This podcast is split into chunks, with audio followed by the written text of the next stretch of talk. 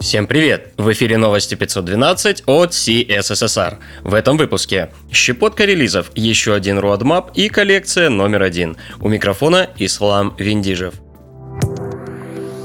Новости релизов. Сразу две версии VirtualBox релизнулись на этой неделе. Версия 6.0.2 получила обновление пользовательского интерфейса, фикс краши USB устройств и фикс проблемы с драйвером VBox SVGA для гостевых систем на Windows. А версия 5.2.24 получила поддержку звуковых драйверов для систем многоканального звука у пользователей под Windows 10, а также фикс конфликта десктопных файлов между Debian и Oracle и фикс краши и суперспид устройств, использующих USB 3.1. Обновление VirtualBox стало не единственной активностью Oracle на минувшей неделе. Сразу несколько десятков продуктов компании получило security фиксы в результате пули непробиваемого глобального патча от 15 января. С начала года уже было несколько крупных успешных хакерских атак на Oracle. В связи с этим компания призывает клиентов активнее накатывать патч и оставаться на последних версиях их софта. Вышла новая версия Laravel 5.7.21. Среди важных изменений добавлен выброс ошибки для класса pending command при несовпадении имени exception метода, фикс метода remove column, из-за которого нельзя удалить столбец из инстанса blueprint, а также был сделан реверт двойной локализации в файле 403 blade PHP. Интересные публикации. Часто соискатели сами помогают ответить отказом на резюме. Глеб Бахмутов из Cypress поделился советами для кандидатов.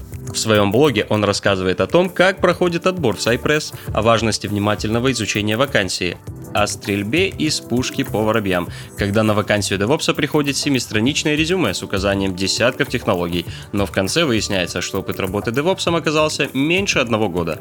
А также о том, что рекрутинговые компании это не всегда хорошо, что ответ на вопрос, почему вы хотите работать именно у нас, это важно. И, наконец, рассказал, как получить офер, не имея опыта работы. Кстати, если хотите узнать, как проводится отбор кандидатов в CSSR, то почитайте наш блог фронтенд, бэкенд и DevOps. А все вместе это roadmap развития веб-разработчиков в 2019 году. Камран Ахмед в своем GitHub е опубликовал визуальную схему того, что изучать в каждой из трех областей. По словам самого Ахмеда, он нарисовал эту схему по просьбе своего друга-профессора, дабы тот продемонстрировал своим студентам, что в веб-разработке есть что изучать и куда расти. Безопасность NPM-пакетов давно стала притчей во языцах. То и дело, пользователи качают пакеты с именами, похожими на оригинальные, а те на поверку оказываются вредоносной малварью.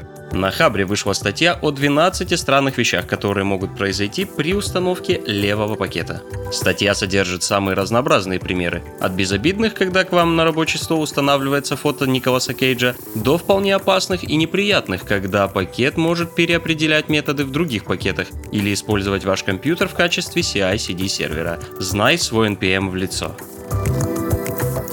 Хотите баян четырехлетней давности? Сколько существует кейсов, когда сайт на jQuery, первом ангуляре или даже ваниле превращается в тыкву? Пользователь выключил JavaScript в браузере. Раз. Упал CDN или HTTP запрос. 2. Есть ли что-то более фундаментальное? Назовете еще хотя бы 5 случаев. Всех вновь прибывших разработчиков приглашаем в блог Cryogenics, где есть занимательная схема, иллюстрирующая самые разные причины того, почему ваши скрипты не работают. Все описанное по-прежнему актуально и для 16 реакта, и для 7 ангуляра. Новостям. Mozilla сворачивает программу Test Pilot. Уже 22 января пропадет возможность тестировать экспериментальные фичи будущих релизов Firefox. В целом, программа экспериментов оказалась успешной, но при этом отнимала значительное количество ресурсов. Также отмечается, что закрытие Test Pilot положит начало созданию новой инновационной структуры развития продуктов Mozilla. Одним из таких продуктов уже стал Firefox Monitor, позволяющий проверить email на предмет компрометации данных.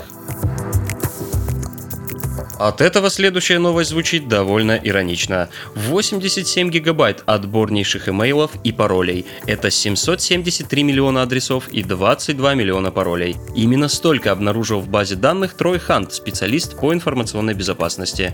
Папка «Коллекция номер один» была обнаружена на облачном сервисе Мега. Большинство адресов оттуда уже утекали в сеть годами ранее. Хант отмечает, что база находится в открытом доступе. Ее не прячут ни в I2P сетях, ни в дарквебе. На свой страх и риск можете проверить наличие своих данных через специальный сервис, поддерживаемый Хантом. Мы вас предупредили. Все ссылки на инфоповоды и сопутствующие публикации ищите в описании. С вами был Ислам Виндижев. До встречи через неделю.